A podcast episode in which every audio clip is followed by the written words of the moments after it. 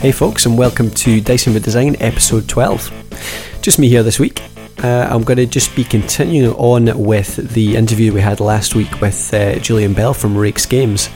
Uh, I mentioned it last time around that uh, we ended up going on for quite a while, having a good chat. Um, some about the game itself, which is what you heard last week. Uh, but this week we're going to go on to uh, Julian's thoughts on the business side of games. So I thought this would be quite interesting to um, our listeners out there who uh, basically running your own games companies. Those of you who are interested in learning a bit more about how to market games, how to uh, find publishers, how to find artists, that type of stuff, so you can get your games out into the world. So uh, hopefully you'll enjoy that from uh, Julian. We've got about probably 20 25 minutes of that coming up. Now, I just wanted to make one little uh, addendum to the uh, interview last week.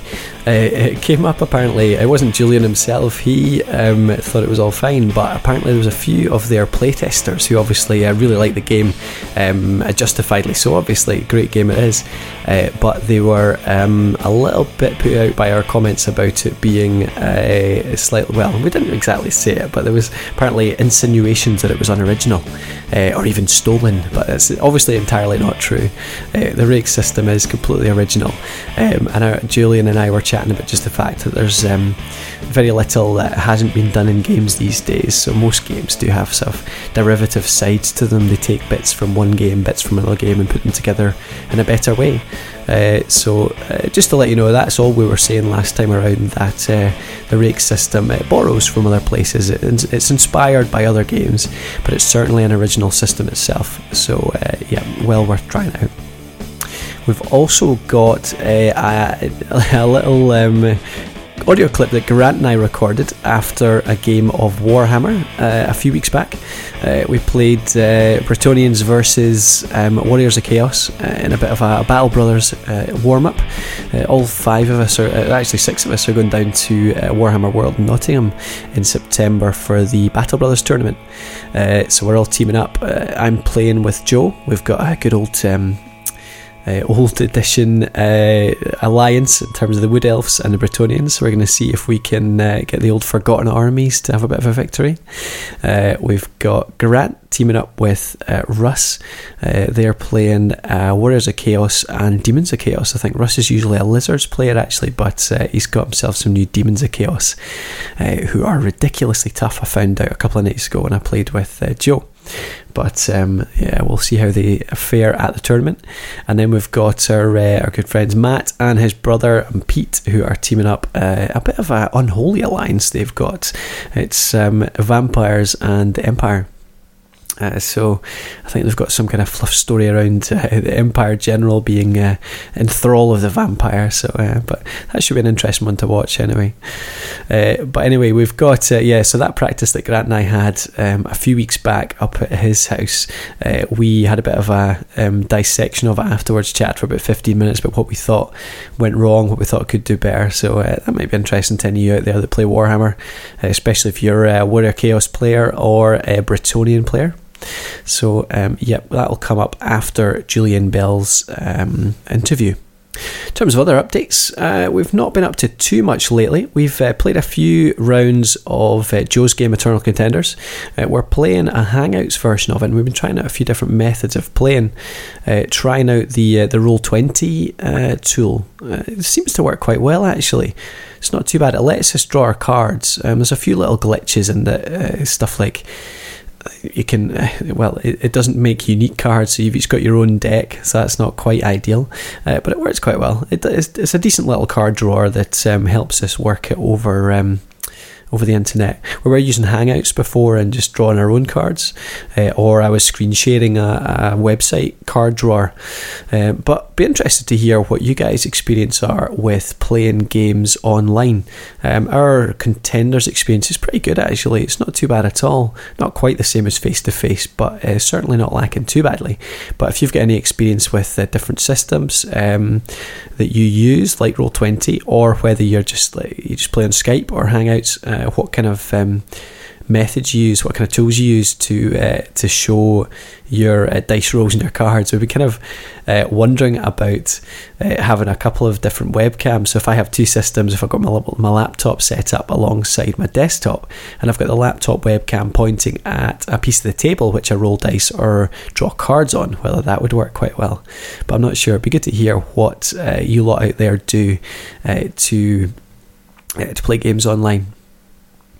Uh, we on that note as well. I'm not sure whether this is going to work, but we've been uh, talking about trying to get a bit more Warhammer practice in, uh, and that means trying to uh, play a proxy game with each of us in a different location. We're wondering if that could work.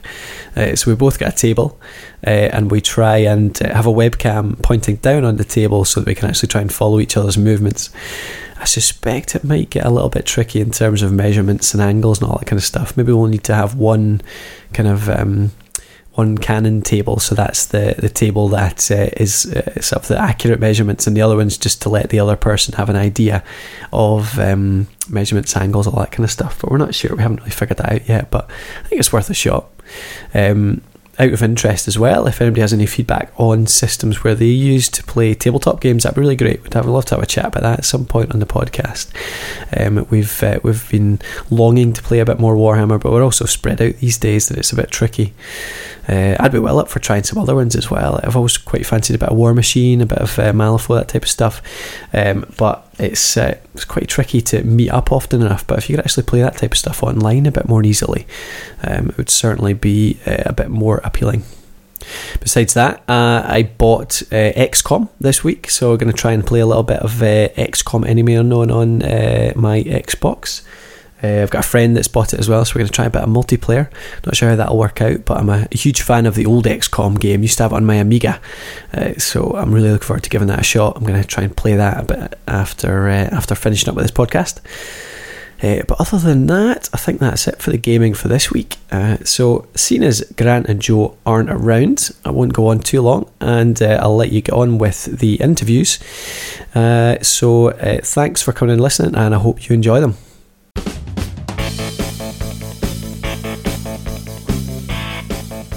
Well, that's a good segue actually, because uh, I did want to have a wee chat about the kind of the more business side of it. Because, like I said, um, mm-hmm. a lot of our listeners are games designers. A lot of them are bringing out their yeah. own games, trying to figure out how to get them out there, get them actually bought by people. Um, what are you What are you doing at the moment to sort of promote this? Then, uh, for when's the launch again? Uh, we're uh, we're actually launching a um, the book is set to release this uh, quarter four of this year. Sure. And uh, I say we um, as RAEX Games uh, we we are having a Kickstarter mm-hmm. launching August first, which is uh, very very soon. Yeah. And uh, the Kickstarter takes off. Uh, it'll be probably one month of a Kickstarter. Uh, it may be two months. It might, most likely will be one. Mm-hmm. and the Kickstarter is for additional funds um, to hire more artists. Yeah. Okay. Yeah. And to um, deal with some of the distribution costs.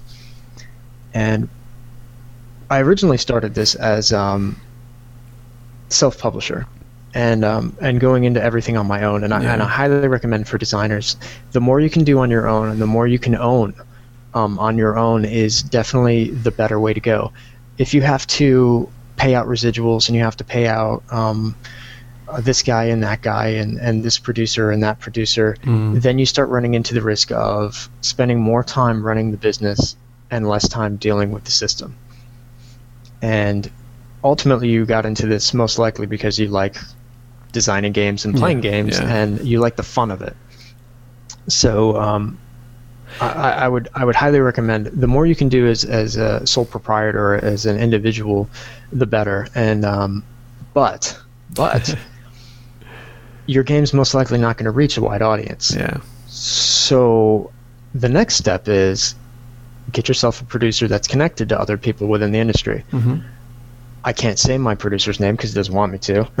um, but um, but he's a good guy, um, yeah. a great guy, and um, ultimately, what getting a producer will do is allow you access to the suits and ties. And if you can get a producer, that that person's job is to shake hands with people with money, mm-hmm.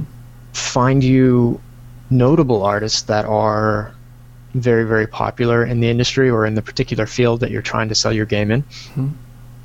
they can connect hands with publishers, other publishers, um, distributors. Uh, they- they're going to find you money that you didn't know existed, Right. and there's okay. a lot of money out there to be had. Yeah. And um, when you start playing the the game of politics, you start to learn that there are people that are sitting on huge amounts of cash, waiting to, to, to throw it at the next thing. And what they want is a percentage and a piece of your pie. Mm. If you're if you're doing it by yourself and you're and you're releasing the game by yourself, then you're going to get everything back for yourself. So you're going to make what you put in. But if you have these other people taking a small profit of that, that's not a big deal when you're making bigger, bigger numbers. Mm. If if I alone can only go, you know, drive my car to the local gaming store and say, "Hey, can you sell my book?" and they say, "Well, I'm only going to sell it at half the MSRP, and I'm only going to give you 10% of the profits." Yeah. Yeah. That's different than if you have 5,000 units that are going out, you know, universally to to neighboring cities Yeah. And bringing back a different percentage because it's been negotiated differently. Yeah, absolutely. I, I mean, a small um, section of yeah. a, a very big pie is better than a big section of a very, very small pie. Exactly, and that, and that's really what you have to wait, and and you may not have those producers to help you. So ultimately, you want to you want to look at okay, where am I? Do I have contacts? And how how do my contacts help me at this point? Mm. If you don't have anyone, I highly recommend just you know release it on your own. Do what you can to bolster a small indie fan base, and once you gain that fan base, then make another product. If you have if you have like the best product in the world, and, and you say my game is amazing, everyone needs to see this, don't release that first. Release something else Right. Okay. that's going to get people interested. Yeah. Release your awesome game when you have money behind it You're right. because you don't want to release your great game first, blow all your steam out, and then say, "Oh well, I don't have anything else that can compare to that," and now I'm popular Yeah. Just keep your keep Um, your great ideas for the uh, the back burner for the for, for the great good money. Um, and at the end of the day, we are making something for people to play, and we want Yeah. people to have fun with it. But it, it's a business, Yeah. and um, from the business side, you have you have to have a product, you have to have legal to secure your product. hmm you have to have uh, a publisher, which I'm a self-publisher, so I've got that part covered. Um, you have to have a distributor, and that distributor has to have um, retailers, hmm and those retailers have to have customers. So along that way, that's six different steps, Yeah. and every time you go farther down the step, you're taking more and more of your profit away. so, at, at me as a publisher, self-publishing really makes it easy for me to cut that person out. So now I've got the legal and the publisher side covered on my end. Yeah. Yes, I have to pay for some legal, but it's not as much as I'd have to pay if I went through another company. Yeah. Yeah. Um, and So- the distributors from a self-publisher, you're you're talking to the distributor, so you're setting what those rates are. Yeah. Aye. You can even go one further as a self-publisher and say, I'm now going to talk to the retailers and bring my book and hand it to them and say, here, sell this. And then they give it directly to the customers. Yeah. Or you can sell games on your website or through Amazon and deal directly to the customer. Uh-huh. Every time you cut somebody out, you make more money. Yeah. So, what platforms did you use for self-publishing then? Any in particular? Uh, oh, who are we going through distributor wise? Uh, in terms Or of platform you know, building the, do you in? do you just sort of create the the ebook yourselves and put it straight on Amazon, or were you actually going through stuff like um, Lulu or that type of thing? Uh, yeah. Um, well, the book is um, compiled through, I mean, different programs like Word and Photoshop and uh, you know Adobe, Mhm. and um, the layout of it is all done through me. And that's one of the things that if you don't have those skills, you you will need a publisher to, to lay out your book and Yeah. to um, to deal with deal with the little things. Um, if if you don't know how to publish, you need to do some research because you need to buy yourself fonts, licensing for fonts. Yeah. You need to make sure that you're not using any information that's copyright by someone else. Um, especially with gaming, there are similar rules, there are similar titles, similar names. Some things like uh, Dungeons and Dragons is a copyright word. You, or it, it, I believe it, it's trademarked. Um, Right. You can't use those in conjunction to themselves. You'll get in trouble. um, RAEX Games, in conjunction to itself, is trademarked. You, Mm-hmm. you can't utilize that for your own system. Um, there, there are certain words that are used in other game systems that you have to find an alternative to that word. You get, get your thesaurus out and start um, thinking outside the box. but um, people don't realize that you have to pay for fonts. Mhm. Um, you know, there are some public fonts, but there are not many. Um, the uh, the fact that you have to make yourself a uh, sole proprietor, an LLC, or a corporation. I have a sole proprietorship, but I also deal with LLC. Um, there are other companies that I deal with that are corporations. All of those are different things, and you really should have knowledge of what you're dealing with Yeah. before you jump into any hoops. Mhm. Um, and uh, oh, I'm getting off the topic. What was the question? Okay. Uh, it was it was well. You answered most of it. I was just curious Yeah. how you put the books out there, How- basically. oh, putting it together. Yeah. Uh, well, I've, I've talked to a lot of um, indie distributors Yeah. um, up to this point, and I will say, and I mentioned to you before we did the podcast, um, there are some things I can't talk about. Yeah. and right now is uh, this is a very very interesting week because the phone has been going off, um, and there are original people that I was going to to publish through will most likely happen, but there are these other opportunities now um, where the market is expanded for me, and there are some other names of artists that may change some things, hmm and um, an- think- another publishing company. So I may not, at the end of the day, be putting this out from RAEX Games Publishing. It may be Okay. RAEX Games System and Right. Chrome War 2145 from a different publisher. Um, Do you think just you, you're mentioning artists, and you mentioned them a while back as well about getting bigger name artists? Do you think that that sells a game more? I think that it doesn't sell a game to the hardcore player. Uh-huh. It sells a game to the new audience. Right. And anytime you're walking through a game store, anytime you're anytime you're anywhere, art is going to be the thing that draws your eye first. Mm. If it looks cool, it's going to be appealing. Why do we buy comic books? Why do we buy you know action movies? Um, Mhm. why, why do we go see action movies? Yeah. Uh, if if it if it's dull and amateur, you're you're not really interested. Yeah. It The system more. might be amazing, but who does that appeal to? It was more. Sorry, you were saying you were talking as if people would look for the name of the artist, like actually people would follow artists and buy Uh, games based on yeah. who drew. Well, that that's true. Um, there are artists that are fantastic that um, have been working so far with me. Um, uh, specifically, Kyle, Kyle uh, Filane and um, an Italian artist um, by the name of Lorenzo uh, Massaro, okay. and the two of them have been doing some great stuff. Um, and there's a couple other artists too. I, I don't want to um, diminish the other artists that are Yeah, working sure. on, Yeah, yeah, of on the course. book. But uh, those two guys specifically are doing some great stuff, and they're brand new guys. Mhm. They, they've never really done um, anything to this caliber, from Yeah. from my knowledge um, before. Um, and and they're great, and their art's great, but they're not the name of maybe somebody that's been around for 30 years that's Yeah, been doing yeah. art for comics and RPG books and, and video games.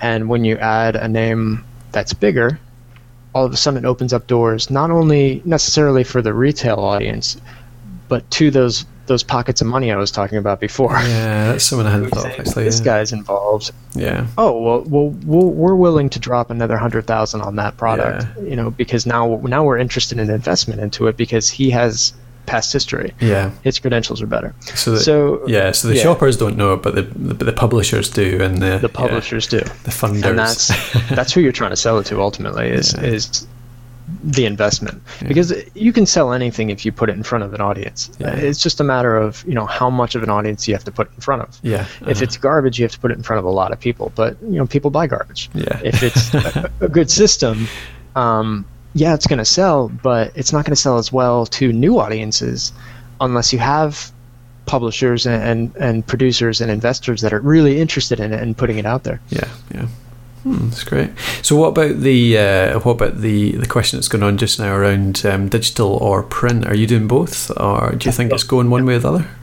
Uh, no, it'll definitely be both. Yeah. Um, the print is happening. That's one of the reasons for the Kickstarter, Mhm. actually. Um, the uh, the digital side will be a definite, of course. Yeah. Um, definitely digital PDF immediately. Yeah. Um, the uh, the print will be hardcover, and um, possibly softcover after that. Sure. There are uh, various modules that will be coming out in softcover. There is at least two companion settings that will be released next year and the, the year after uh, for Chrome War 2145. Um, I don't want to say anything right now in case something changes. Yeah, sure. Um, based on the names and, and what they would be, but uh, right now those those two will most likely be hardcover.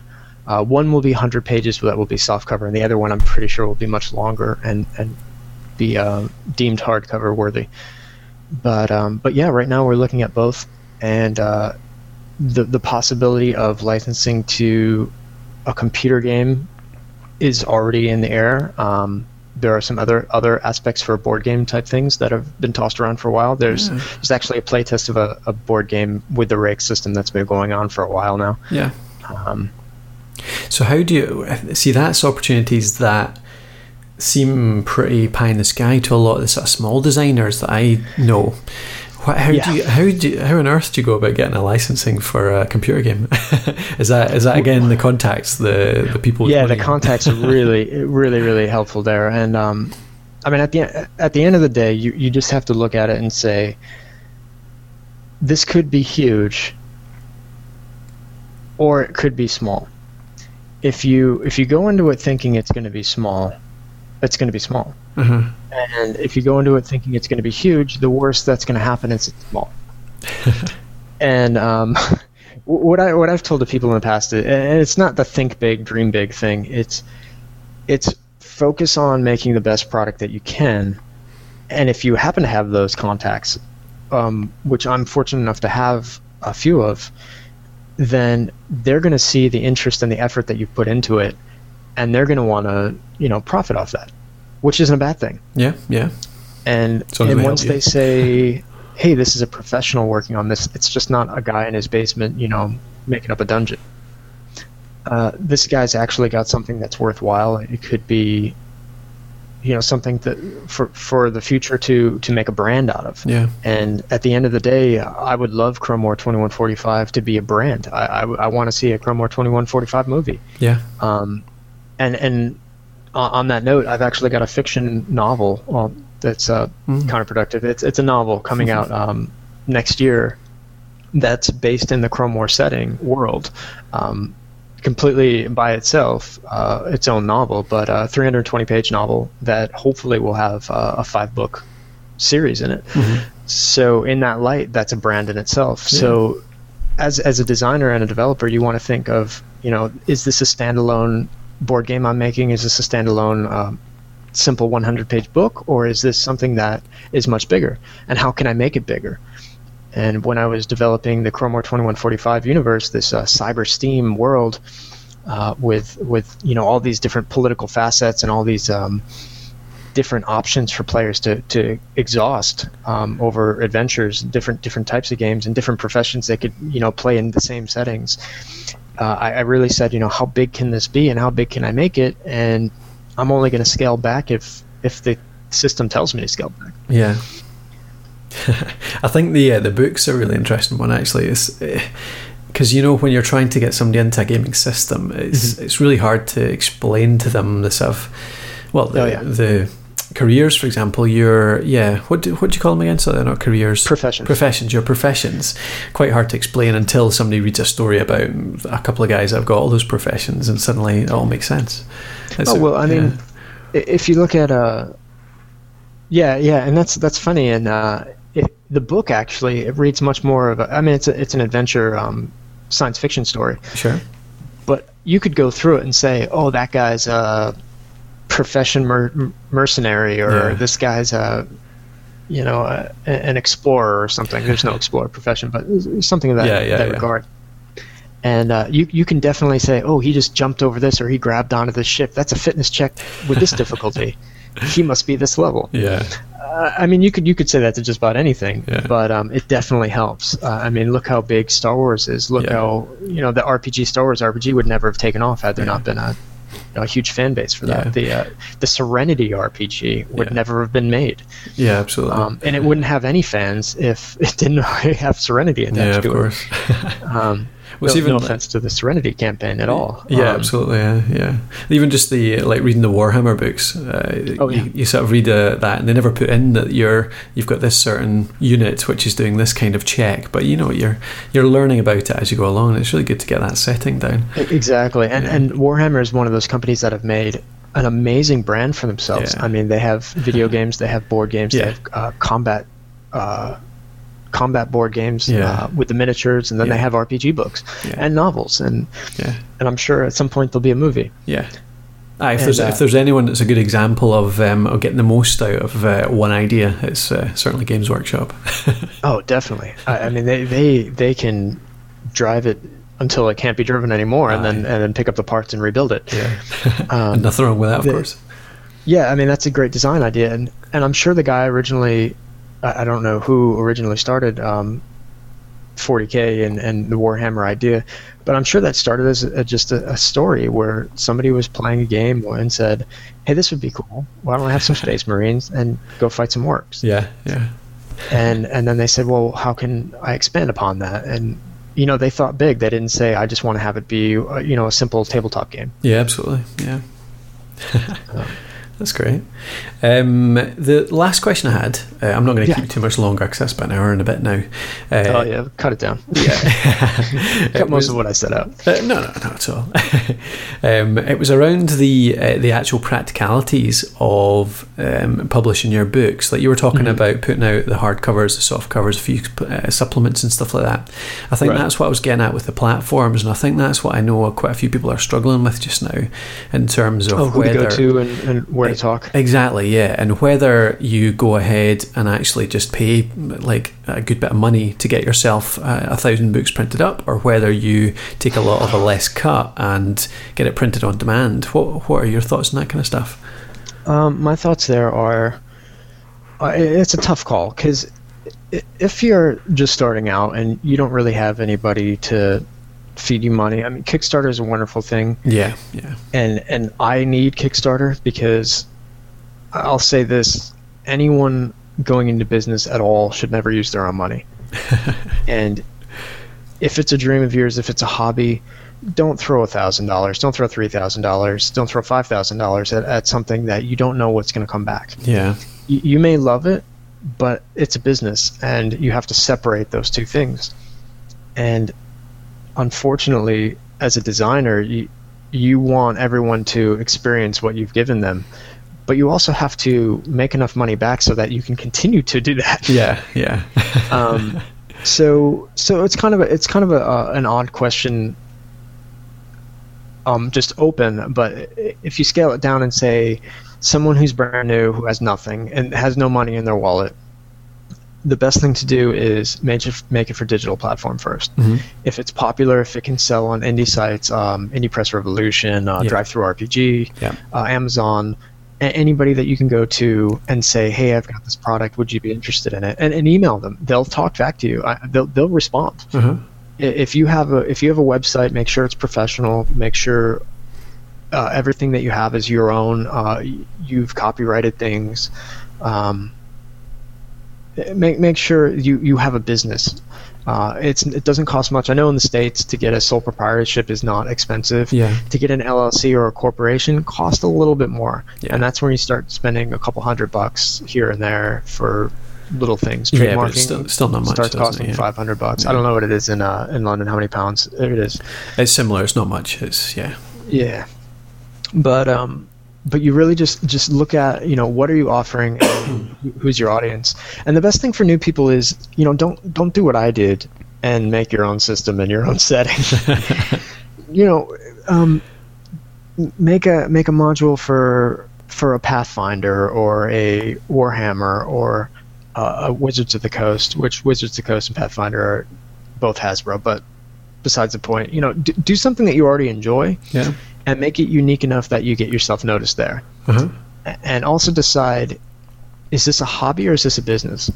Because it's perfectly okay to make stuff for your friends and you know try to publish something and be making 20,000 US dollars a year or um, 30,000 uh, pounds a year and, and and living your life that way and and you're not going to make that much. Trust me.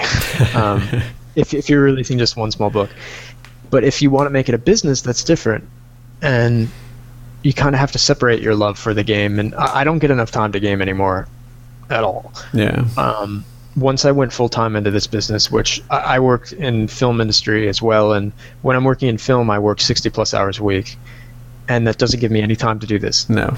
Um, so so if I'm working there, I'm doing this late at night and um, excuse the fr- expression, but half-assed. yeah. And if you can't put your full attention in, then you really can't get a good product. hmm Yeah. And um, I, I guess ultimately, I would say advice-wise is if you have if you have something good and you'd like to start printing some books, and you think they'll sell, and that's the key is you you think they'll sell versus you know they'll sell. um, you don't want to you don't want five thousand units sitting in your a house just yeah, you know destroying the floorboard. um, you know, you know, print hundred books yeah. and and see how they sell, and then if there's more of a demand, print hundred more. Okay. Um, I, I would definitely say that for, for people that are starting out. Yeah. And um, No, that's great stuff from somebody with a bit of experience. That's cool. Um, is there much of a market for it on Amazon? Do you think, or is it all DriveThruRPG that type of stuff? I think the um, the old school fans are definitely DriveThruRPG. Yeah. And uh, they have some great deals on there, and they do some great stuff, and they actually offer really good benefits to people publishing Mm, through them. yeah, and and yeah. DriveThruRPG does one thing that most other companies don't, which is um, print on demand. hmm Yeah.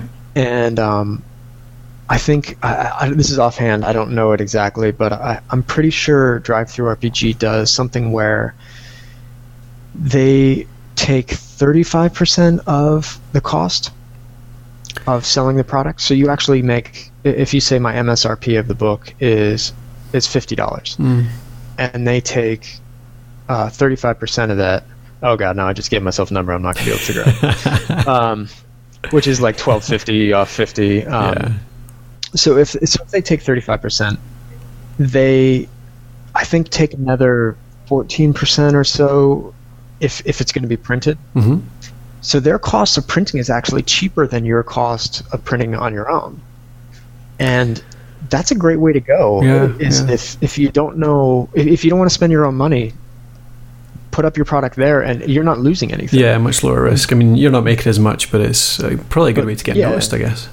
they're printing on their dime, and and I guarantee uh, Chrome War twenty one forty five is going to be on the on their site doing the same thing. It's Mhm. going to be saying you know print on demand because I don't want to be bothered by having to provide them books With hard copies, yeah. with hard copies and um, places like Amazon or other companies. You know you want to use a printer at that point. You want to have a company that's got a layout, that's got the, the design exactly how you want it. Because the worst thing that could happen is you've got your book, it's meticulous, it's perfect. You send it to a printer, and uh, you know page four is off, and that screws up the whole rest of the book. Yeah. And you don't you don't get to see what it looks like, and you know even an odd pages make a difference. yeah. and uh, you know how much spacing is in the corner of the inside of the odd page. Um, you, you know all all of that matters. And at the end of the day, if you don't know what it is, don't do it yourself. Have somebody Yeah. else do it. Yeah. good advice, I would say. Yeah, if you, if you don't know what you're doing, don't do it. Don't do it, yeah. Kind of goes for all walks of life, really, doesn't it? yeah, exactly. Cool. Okay. Well, that's. I mean, that's been really good. It's been so interesting to hear about it, and I I hadn't come across RAEX games at all before this, and I've just been Right. looking at the play test and stuff since talking to you. Yeah, and I think we're definitely going to get a game in uh, in the next uh, couple of months and uh, put a wee review up on the the website. So, Mhm. uh, thanks very much for coming on and chatting to us about it. No, definitely. And uh, good luck with the Kickstarter. I'll definitely I'll put out something about the Kickstarter because uh, I've been getting addicted to Kickstarter and putting money in all sorts of things recently. So I'm sure I'll. I will let you know. but yeah, cool. Thanks again then. All right, thanks, Colin. All right, I'll talk to you soon.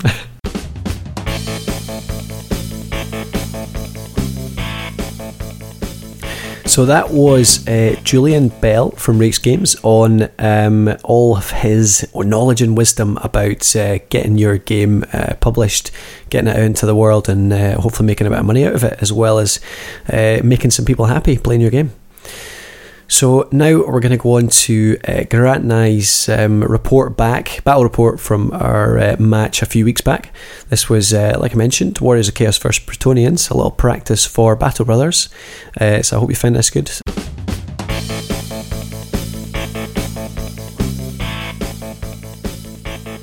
So we've just finished uh, uh, an epic, well, not epic, a small game of Warhammer. Uh, a thousand points each side. Warriors of Chaos versus Bretonnians. Yep. Well, it's usually it's always epic for us. It's always an epic journey through the rule books. How do we manage to make a, a thousand point battle last four hours? Because we only play about four games a year max. Yeah, that's true. This is basically our practice trying to relearn the rules for uh, Battle Brothers in uh, Warhammer World, isn't it? Yeah, yeah. Until it also goes back to big rules, small world rules. This is a this is a big rules game. Uh, but uh, absolutely, uh, we are going to take part in Battle Brothers. It's a pairs tournament at Warhammer World, um, and yeah. So we're, we won't be partners, but we're just getting Yeah. used to the getting used to our thousand point lists. Mm-hmm. I liked my new uh, my new lord on uh, Mister uh, Prince of Darkness's suggestion, of course. Uh, I've got uh, what have I got now? I've got a, a lord with a, uh birth sword of Carcassonne, and he's got. Um, no, no, tell a lie. It's the other way around. My battle, my battle standard bearer's got the birth sword, sword of Carcassonne, and a dragon helm and a luckstone. Uh, so he's basically got uh, an insanely good chance of hitting things. Um, and uh, he, ma- he we never used it actually, but he makes your guys re-roll his uh, their saves. So if any of your guys had actually made their saves in that uh, battle, which they didn't, There are you don't get many you don't get many saves against a strength seven against No, strength that's true. seven attack. yeah, aye, you would have actually had to. That's only. In fact, is that redundant? It's redundant in the first round. Yeah, yeah, that's true. In the Aye, first first, round, you win- but then he loses. Yeah, but then he loses it down to five on the second. Uh, basically, it gives him a bit of staying power. If, um, aye, if you last past the first round and I get stuck in a bit of a slog, Well, that's the He's the problem for the Bretonnians, Yeah. isn't it? aye, then he does. Uh, he saves himself a bit, and he'll last a bit longer because of the dragon helm as well. So Yeah, you, And you should be fairly pleased with, with how your army performed. yeah. so we say, yeah, go on then. Describe what happened, Grant. I got I got tabled. Uh, I I brought my I've, I've spoken about it in the show before. I I brought my uh, Chaos War Shrine list of three three units of three small minimum sized units of chosen, uh, which roll in the Eye of the Gods table to get a boost at the start of the game, but with an extra dice, you choose the choose the bet choose whichever two you want, and then if they sit if they come in next to the War Shrine, they get to roll another dice and get to pick two dice, all with the aim of rolling a double six at some point, uh, rolling two sixes out of those four dice, and uh, getting a demon prince for free. Your, your the unit champion uh, just flies off as a, uh, in, as a raging demon. Yeah, which Uh, you got first turn in this game. If I don't get it first turn, that's not likely to happen. Then I have to rely on things like spells after that. To well, the, the spell from the war shrine, which isn't nearly as as easy to get off after that. You'll Well- only be rolling three three dice. Given that I've played you twice now with this um, build, and you've had him first, you've had him first turn both times, and second turn for a second one the first time. It Yeah. doesn't seem that difficult. oh no, no, I'm going to get one. But after after the after the first turn, it becomes more difficult Right. Okay. Yeah. uh, because you don't. Yeah, because basically I'm rolling. Th- rolling it three times at the start, rolling on the table three times at the start of the game, four dice, pick two. yeah. Um, whereas after that, I have to get the spell off, and I have to roll three dice and pick two, Right. and I only get D three of those rolls Right. uh, if the spell goes off. So if it's not gonna, yeah, uh, basically it's not likely, not as likely to happen afterwards. yeah. Yeah. Uh, but yeah, so I got my demon prince. I did entirely the wrong thing. Uh, I think I think the, the story of this match was the story of this matchup was basically told in uh, in turn two. I think I did quite well. You're, you all all you had really was your Pegasus knights who could fly around anywhere, Mm. and I've never I've still not managed to really get a hold of them. Yeah, I so I Uh. had I had a unit of eleven Knights of the Realm, uh, a BSB on a normal, uh, just a horse that joined the Knights of the Realm, a Lord on a Royal Pegasus, uh, two trebuchets because it's filthy, and uh, what was my other one? Oh yeah, three Peg Knights. Aye. So yeah, basically my Peg Knights flew over, flew behind your units straight away, pretty much And the Lord of the Pegasus second turn, and the Lord um, flew up with the intention of attacking your shrine. That was his only aim, really. that was all he was planning to do. Um, and yeah, I, d- I don't know. What well, what do you think went wrong? I kind of I Uh, got I got behind you, but then what? I did quite well on your flank. I uh, I, I did well. I, I used my starting to be able to use my little weak units. I had two units of Chaos Warhounds.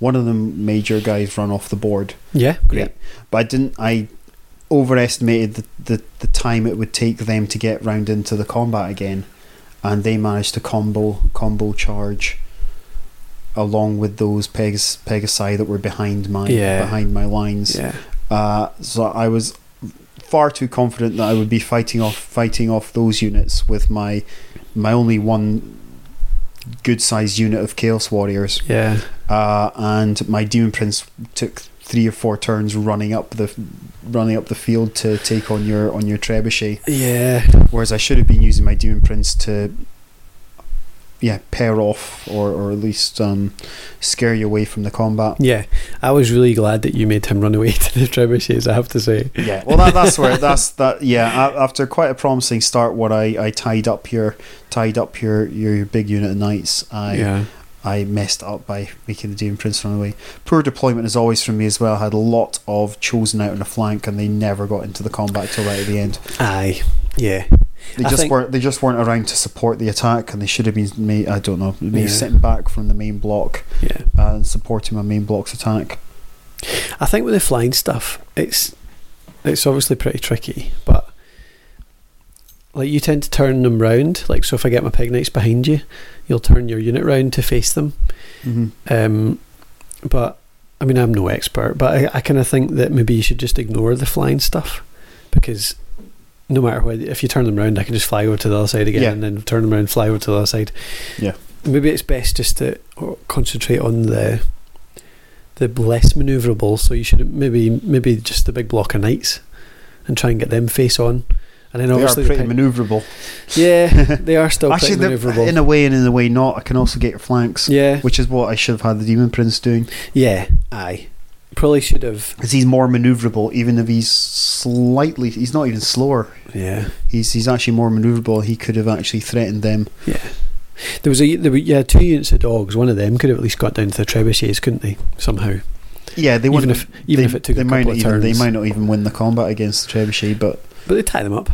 yeah, exactly. Yeah, yeah. And I think probably for a bit. I think probably after a while, all all the units were in combat anyway, so yeah they couldn't be shot at. yeah yeah yeah true. Ah, exactly. Yeah, that's the thing, isn't it? Because we had so few units because it's a thousand point battle. Actually, the trebuchets are. Yeah, they're not so half so much use after second or third turn. Yeah, Yeah. Aye. Aye, I think I think that would have been very different if the Demon Prince had still been up around the main uh, battle and could have charged in the side of the big knight bus or um, or just held up my lord and stopped him taking out the shrine. Basically, hmm what do you think? Uh, yeah. sh- Again, ignoring the flyers, use, using my using my free demon prince. Well, I say free. I mean, a lot. Yeah. a lot of my army is very easy to beat because I'm Yeah. playing because I'm playing for that free. Yeah, exactly, because you paid the points to get the magic that'll get you that prince. Um, yeah, aye. Yeah, but um, Do you think you'll change anything for the tournament? I'm not convinced that I should have a sorcerer. Well, I had a level one sorcerer there who had one spell that didn't do much. Yeah. There's a lot of armor about nowadays. hmm and uh, I don't think Lore of Slaanesh does it. Lore of Shadow might have been better, so I could actually we- properly weaken your movement. Yep. Yep. And uh, but I think a Chaos Lord being in there because the standard way of rolling on the Eye of the Gods table again is to win challenges. Uh, there was one challenge went in. I think if I had a Chaos Lord, there's not much that will you've only got a, a maximum 250 points to spend on your on your on your lord on and there can be very few people who having a thousand points to spend will have will find something that will beat a chaos lord Yeah. Hmm. I would win that and get another roll on the Eye of the Gods table when once I've won the challenge. Yeah, yeah. Could make him even tougher. Well, and could make him into another demon prince. Yeah. With all the with all the magical items that he already had. Yeah. All right, does he keep them? Uh huh. So he's a super demon prince. Yes. Yeah. Cool. I'd like to see that. I'm looking forward to seeing your games. Wh- Whether we'll get to watch them or not, I suppose probably we'll all be playing at the same time. But hearing whether you get like three demon princes out on any of your uh, on any of your games, Well, I've got three demon. I've got three demon prince models just in case. just in case. Yeah. But I'll be uh, practicing again the weekend. I'll be playing Joe. Are you going down there at the weekend? Cool. going down on Sunday. Yeah. Yeah, yeah. Be playing Neil. Be down uh, playing with brother as well. Be playing um, Sedition Wars. I think push him into playing that, Yeah, which uh, is going to be my next game after after September. yeah. I very much see Once myself Battle as more Brothers of a. Hmm? Once Battle Brothers is out the way. yeah, very much see myself as a poly gamer, which is a phrase that just came out in this uh, A what? poly gamer. This phrase that, came out a couple of weeks ago in the D6 generation. It's okay. I think Russ Wakelin made it up. Right. Poly gamer rather than a mono gamer. having Oh, I see. Right. like to play several games uh, rather than just rather than just the one. I think Warhammer is more of a mono game. Aye, yeah, because it's so damn complicated. Well, we just discovered I had it took me half of the game to remember the bloody combat rules. Yeah, you were Like- playing seventh edition in your head for quite quite, quite yeah, a while. yeah, totally. It was like weapon skills higher. Does that mean you get an extra? No, that's a three, isn't it? Yeah. Uh, Uh, It always takes me a while to get back into it. so yeah, big rules. Ne- next time, uh, well, yeah, after sep- after September, we'll try playing this with Kings of War rules Yeah, and see how we go with that. yeah. I'm up for a game of uh, Sedition Wars though. Looks quite cool. Uh, yeah, yeah, looks yeah. I've just played, uh, still just played that one game with Dylan, but I think that could be very nice, and no reason not to play it without using the squares, just using a tape measure, Right. slightly more open. There's lots of what I like about it is a lot of um, objective based missions, you'll get um, getting to um, a certain security point to open up doors. Getting Right. uh, is your victory condition. Um, killing a certain number yeah. doesn't come up as much. So uh, yeah, I'm really interested in that, and uh, I'll be painting up the models as well. Cool. Painting, eh? Haven't done that in a while. Farm, basically farmed it out. yeah. Contract painting. I was listening to uh, um, Bad Dice. It was earlier. No, no, Heelanhammer. Sorry, and Wayne, what's his face, was talking about uh, painting some contract stuff. He must do. He does now, yes. Yeah, he must I think it's him, Brian painting. Carmichael, uh, who's on the show a lot. Yeah. They they now have they now have a company that they uh, Or is that company? Is it right? Cool. yeah yeah. Yeah. But he was just talking about. business. He was just talking about how many. Like he had something like eighty models to paint or something. That he's just finished. That's mental. I mean, I suppose it's different 'cause you're getting paid for it, but still, it's got to get dull after a while. I suppose you could, people that really like it, they must really enjoy it. But yeah, Wayne Kemp, I don't know. He he he can't actually say what his job is. what do you mean? He can't say what his What, job on the podcast? No, Oh, if you're But listening it to this, Wayne, send us a send us a, a secret tweet telling us what your actual job is. Is it secret in some way? it doesn't I've not keep heard it doesn't keep him busy because he does a lot of his painting at work. Yeah, I've not heard that in the podcast. Yeah. Cool. Yeah. so, um, I think are we done with our with our battle report? I suppose. I think so. I don't like long battle reports. I like no. um the my favorite battle reports are especially on podcasts are ones where the key moments are Yeah. the key moments are filled in. Uh, and, and that's it. Yeah. Discuss the key moments in, in detail Yeah. and the whole turn by turn. So Yeah. I th- I think the key points, just to reiterate, are I did well to hold up your hold up your knight unit from appearing from appearing in the main combat, Yeah. yeah. but I was too fussy again with your with your flyers, Mm. and I didn't use my demon prince to my advantage. I did entirely the wrong thing with it. Yeah. Yeah, just should have. T- yeah, you did well holding up the knight bus, but then should have actually done something to take advantage of that hold up. Yeah, it's uh, really but being able to plan ahead and knowing how many turns and half turns it would be Yeah. before you did get each of your units there. That, that's a big Yeah. part of the game. Yeah. Uh, that I'm still needing some practice at, but I think I will get in the coming months. Yeah. And I really enjoyed having two characters that can actually stick up for themselves. so I fired in that Lord and just actually tried fighting people. And you know, usually most I don't know why, but most of the time when I'm my arm well I do know why because I don't really power up my characters because I tend to I tend to go for a volume of infantry or cavalry rather than powered up individuals. Aye. But in that build, I've got two a really good BSB and a really good Lord uh, at the expense of infantry or cavalry because I've only got one blooming unit. I've only got the knights. Aye, And I've got but the- like I said, uh, I suppose you're you're then wondering if there's something that there's a lord out there to trump you. Yeah, Uh, like But- if I had a chaos lord, that challenge would have gone very differently. yeah, but there's no. I don't know. There's. Yeah, I think the I think the Bretonnian characters can be as powerful as any in the any in the game. The, they're one of the few things that actually have a heroic killing blow. Yeah, yeah, and that that Lord there with his um, first strike, heroic killing blow, is uh, he's a pretty.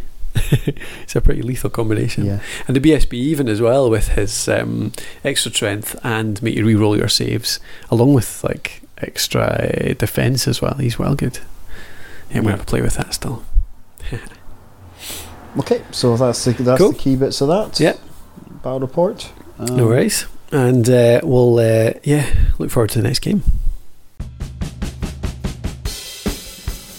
So, thanks very much for listening, folks. Uh, that's all for this week. Uh, just want to tie up by saying uh, we love to get feedback in the show, obviously, uh, and we're always looking for new topics. We've got a few great suggestions for a couple of extra, uh, a couple of um, next episodes uh, on Twitter uh, from uh, Malcolm from uh, Contested Ground just recently. So, we'll hopefully be chatting about some of that stuff soon. Um, so, but if you want to get in touch and uh, let us know what you think about the podcast, give us some feedback, let us know what could be improved or what extra topics you want talked about, uh, you can get me on uh, at GamerColin on Twitter.